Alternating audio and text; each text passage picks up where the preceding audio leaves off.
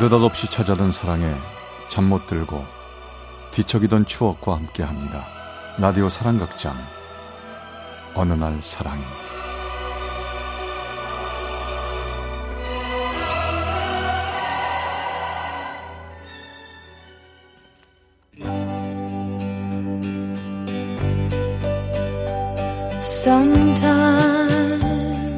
사랑의 체험수기 어느 날 사랑이 287화 밥한번못 사주고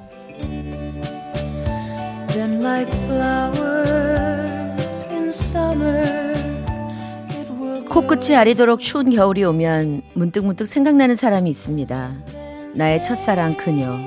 아니 그 아이를 만난 건 1990년 중학교 3학년 때였어요. 전 평범한 학생이었고 동네 학원에 다니고 있었죠. 매일 저녁 10시에 학원이 끝나면 여자아이들은 학원 버스를 타고 남자아이들은 자전거를 타고 각자 집으로 갔는데요. 매일 학원 버스와 남자아이들이 탄 자전거의 레이스가 펼쳐졌습니다.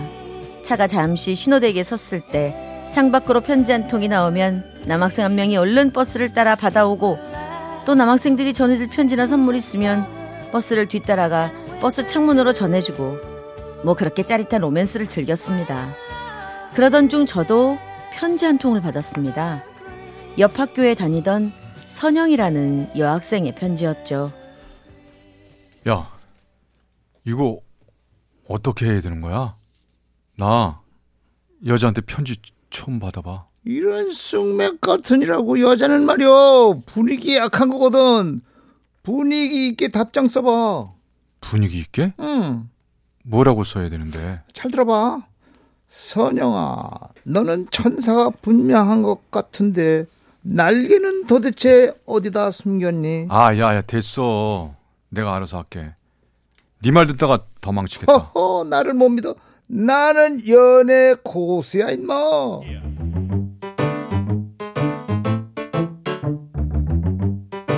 결국 전 집 전화번호를 적어 쪽지를 보냈고 며칠 후 선영이에게 전화가 왔습니다.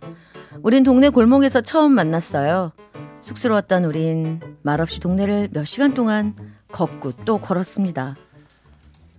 공부 안 힘들어? 어 괜찮아 넌? 나? 난 노는데 뭐.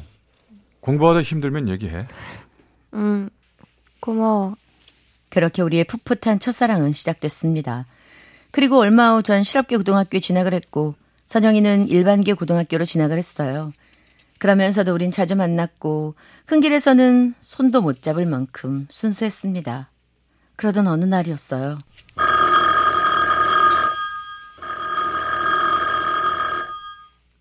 여보세요? 음, 여보세요. 나 선영이 엄마야. 아, 안녕하세요. 배구진입니다. 네 인사 받자고 전화한 거 아니다. 내 말 잘 들어. 선영이는 지금 아주 중요한 시기야. 공부만 해도 시간이 없어. 그러니까 앞으로 선영이 만나지 말아줬으면 좋겠어. 저, 저 혼자만 연락하는 거 아니거든요? 선영이도 전화해요. 허허, 어른이 말하는데 말다 듣고 막 하시면 내말 명심해. 알았지?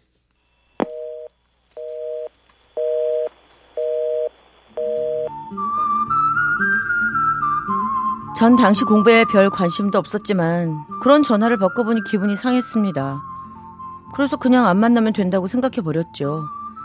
선영이에게서 몇 번 연락이 왔지만 받지 않았고 그렇게 저의 첫사랑은 끝나나 싶었습니다.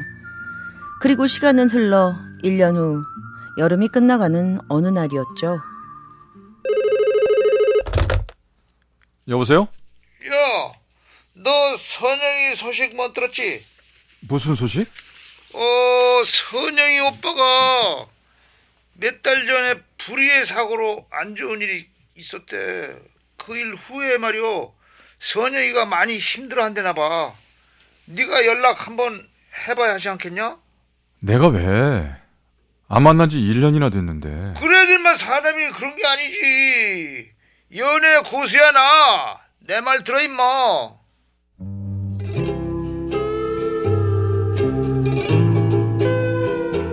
전 고민하다 1년여 만에 전화를 했고 저희는 다시 만나 부모님 모르게 진짜 풋사랑을 시작하게 되었습니다. 공부에 관심도 없던 저는 대학 준비를 하는 선영이를 따라 독서실에 같이 가서 만화책을 보다가 공부 끝나면 집에 데려다 주고 시험이 끝나는 날엔 같이 영화도 보면서 선영이의 고3 스트레스를 풀어주려고 노력했습니다. 시간은 흘러 선영이는 대학에 합격을 했고 전 졸업을 했지만 자리를 잡지 못하고 여기저기 기웃거리기만 하다 군대 영장이 나왔죠. 선영아, 나 영장 나왔다. 오히려 잘 된 것 같아. 머릿속도 복잡했는데 군대 가서 모든 걸 다시 생각해 볼래. 정말?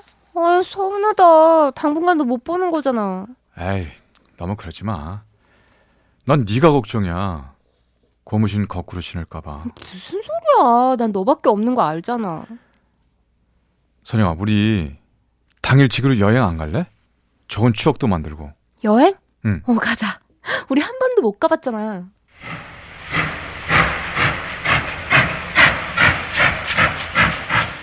군입대 일주일을 남기고 우린 청량리에서 강릉으로 떠나는 기차를 탔습니다. 열차는 밤 11시에 출발해 밤새 강릉으로 달리는 기차였죠.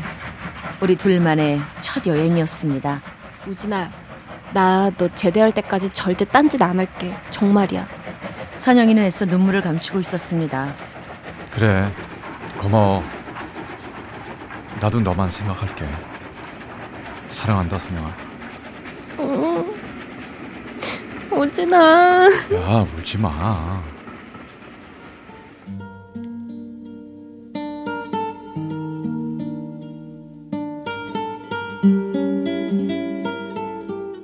애틋하기만 했던 우리의 첫 여행은 끝나고 전 강원도에서 군복무를 시작했습니다. 선영이는 하루에 두세 통씩 편지를 보내왔고 전 동기 중에 가장 많은 편지를 받는 사람이 되었습니다.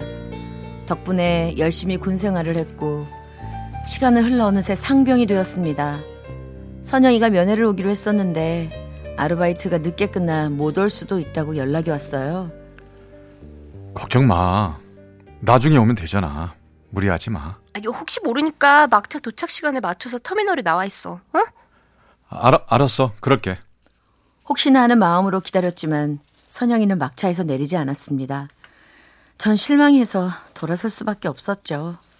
그때였습니다. 돌아보니 서울 택시 한 대가 터미널로 들어와 제 앞에 멈춰 섰고 그 택시 안에서 선영이가 저를 보며 환하게 웃고 있었습니다. 어? 어떻게 된 거야? 아르바이트 끝나고 터미널로 갔더니 막차는 벌써 떠났더라고. 어떻게 할까 하다가 네가 아무래도 기다릴 것 같아서 서울에서 강원도까지 알바비 탈탈 털어 택시 탔지? 뭐야? 야, 진짜 너 못 말린다. 어? 왜? 싫어? 다시 가나? 아, 아니야. 진짜 고마워서 그렇지. 선영아, 사랑해.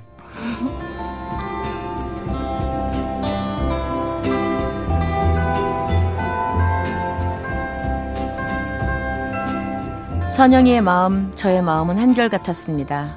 그렇게 시간은 흘러 어느덧 저녁할 때가 가까워졌죠. 어느 날 밤 제대 후 제 모습을 생각하다 보니 도저히 잠이 오질 않더군요. 한마디로 앞이 깜깜했거든요. 제대하면 23살인데 아무것도 해놓은 게 없다고 생각하니 답답하기만 했습니다.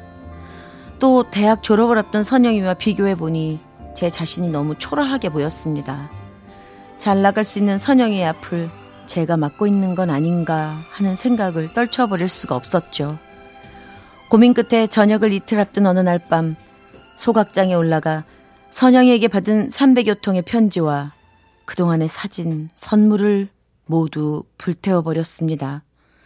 선영이를 위해 선영이와 헤어지기로 결심한 거죠.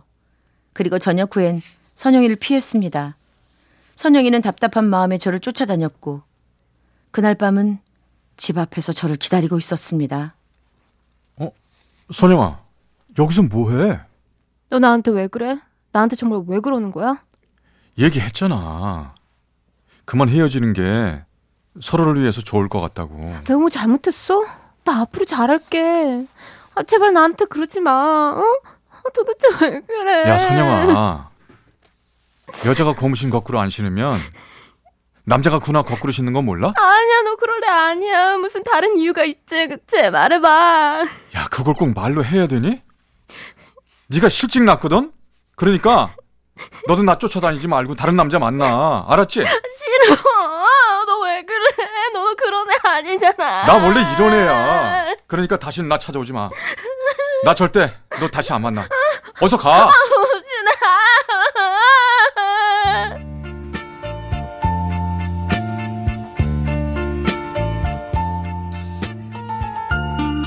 너무도 차갑게 냉정하게 대했지만 선영이는 쉽사리 제 곁을 떠나지 않았습니다.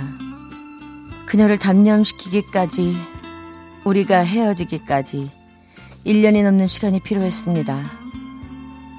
그리고 난 후 저는 정신을 차려 중학교 공부부터 다시 시작했고 늦었지만 대학에 들어가 졸업도 하게 되었습니다. 그때가 되니 마음에 여유가 생기면서 선영이의 소식이 궁금해지더군요. 안부라도 알고 싶었습니다. 하지만 주변 친구들에게 물어봐도 선영이의 소식은 들을 수가 없었습니다. 야 임마 너 이제 와서 선영이 만나가지고 뭐 하려고 그렇게 선영이 찾아? 밥이나 사주고 싶어서 뭐? 밥? 생각해보니까 제대로 된 밥 한 번 사준 적이 없다. 나참 못난 남자지.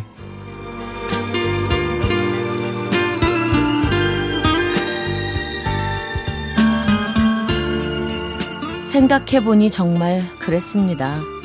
따뜻한 밥 한 번 제대로 사준 적 없고 그냥 따뜻한 선영이의 마음을 받기만 한 것 같았거든요. 지금 생각해보면 젊고 젊은 청춘이었는데 왜 그렇게 혼자 겁먹고 숨어버렸는지 아쉬운 마음도 듭니다. 코끝이 시린 겨울, 돈도 없고 갈 곳도 없던 우리들이 한없이 걷기만 했던 한강 둔치. 돈이 없어 어묵국물로 배를 채우던 그때 그 시절. 그래도 뭐가 좋았는지 서로의 얼굴만 보면 웃음이 나고 힘이 나고 그랬는데 8년 동안 함께한 나의 첫사랑 선영이 어디선가 제 이야기를 듣고 있지 않을까요?